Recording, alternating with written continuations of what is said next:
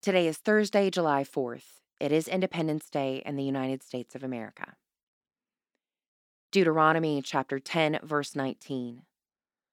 You shall also love the stranger, for you were strangers in the land of Egypt.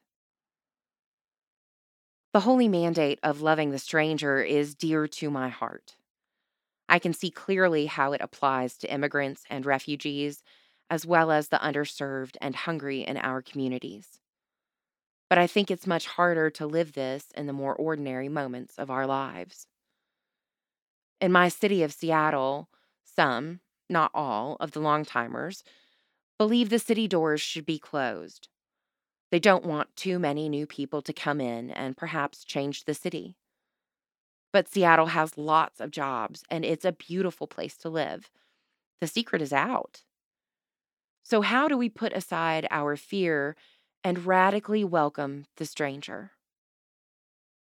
See the stranger, put on a friendly face, and offer your hand. This can be hard, but it's what God wants us to do. Each time we do so, we move closer to becoming the whole, big, broad, beloved community God dreams we can be. Pray for the Diocese of Owo in Nigeria. Moving forward, see the stranger, put on a friendly face, offer your hand.